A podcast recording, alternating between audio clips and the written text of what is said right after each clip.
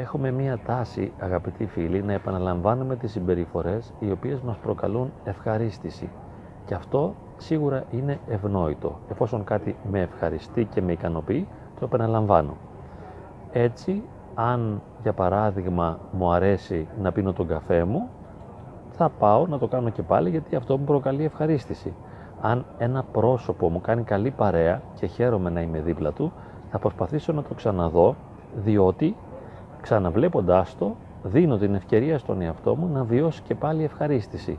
Αυτό που λέμε ειδονή με τη γενικότερη έννοια του όρου.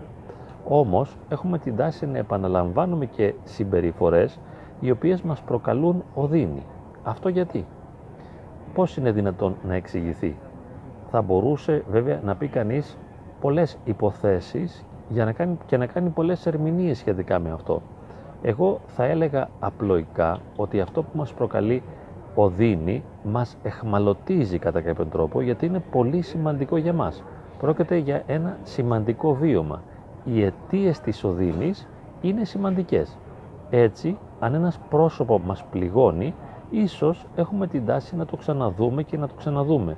Επειδή ελκόμαστε από την ένταση που έχει η εμπειρία της οδύνης. Δεν θέλουμε βέβαια την οδύνη αυτή καθεαυτή, αλλά θέλουμε την βιωματική ένταση.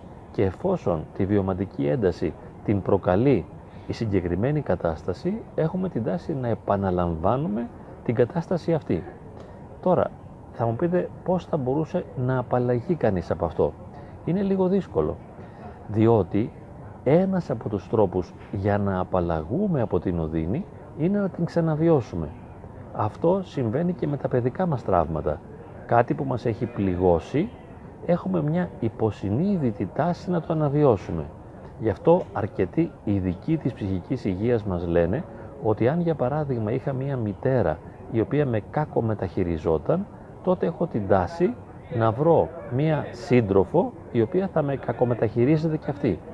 Ίσως διότι αναζητώ υποσυνείδητα μέσα από τη νέα κατάσταση να φέρω μια κάθαρση μέσα μου από τις παλιές αρνητικές εμπειρίες που έχω βιώσει από τη μητέρα μου. Έτσι, η οδύνη δεν είναι εύκολο να αποφευθεί.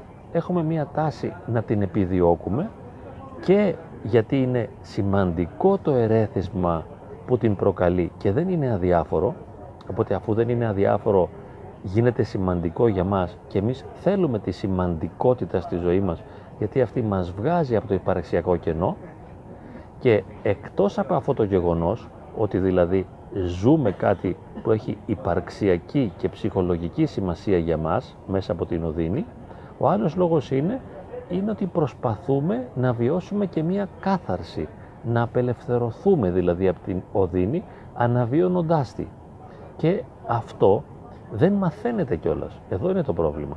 Δηλαδή μπορώ να κάνω ένα λάθος μία φορά, δύο, πέντε, δέκα, να ξέρω ότι με πληγώνει και όμως να το επαναλαμβάνω επιθυμώντας υποσυνείδητα την κάθαρση. Επίσης ένα άλλο ενδεχόμενο είναι να αναζητώ την οδύνη επειδή ακριβώς συνοδεύεται από την ειδονή. Την αναζητώ υποσυνείδητα ουσιαστικά και συνειδητά αναζητώ την ειδονή, την ευχαρίστηση. Πολλές όμως φορές η ευχαρίστηση αυτή συνοδεύεται από την οδύνη.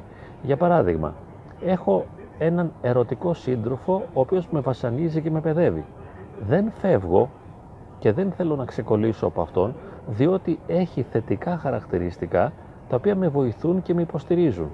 Έχει χαρακτηριστικά που μου αρέσουν, άρα που μου προκαλούν ευχαρίστηση, ειδονή.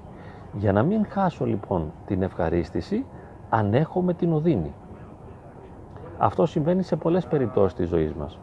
Το αποτέλεσμα είναι να είμαστε εχμαλωτισμένοι σε συμπεριφορές που προκαλούν οδύνη. Είπαμε, πολλές φορές δεν γίνεται συνειδητά, δεν το καταλαβαίνουμε, δεν το συνειδητοποιούμε, δεν το γνωρίζουμε ή δεν το γνωρίζουμε στην πληρότητά του. Γνωρίζουμε βέβαια ότι Θέλουμε την ευχαρίστηση. Αυτό είναι το πιο ξεκάθαρο, είναι το πιο σαφές. Ποιος είναι αυτός που δεν θέλει να χαίρεται; Θεωρούμε ότι πάντοτε επιδιώκουμε τη χαρά. Αν όμως συνέβαινε έτσι, να επιδιώκουμε δηλαδή τη χαρά και να αποφεύγουμε την οδύνη, σίγουρα η ζωή μας θα είχε καλύτερη έκβαση. Θα βιώναμε περισσότερη ποιότητα, περισσότερη χαρά.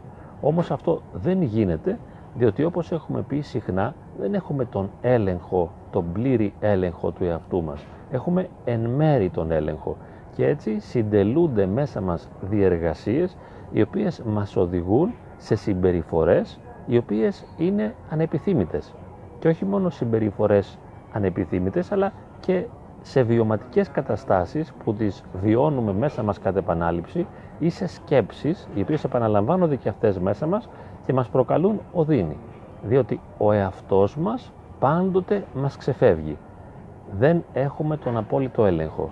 Ε, η καλύτερη και η απλούστερη τακτική αντιμετώπισης, όπως πολύ συχνά επαναλαμβάνουμε, είναι η συμφιλίωση με τον εαυτό μας, να αποδεχθούμε αυτό που γίνεται έτσι όπως γίνεται, να συμφιλιωθούμε, να αγαπήσουμε τον εαυτό μας ανεφόρον και μετά με απλά βήματα, με απλές προσπάθειες να προσπαθούμε να τον βοηθήσουμε.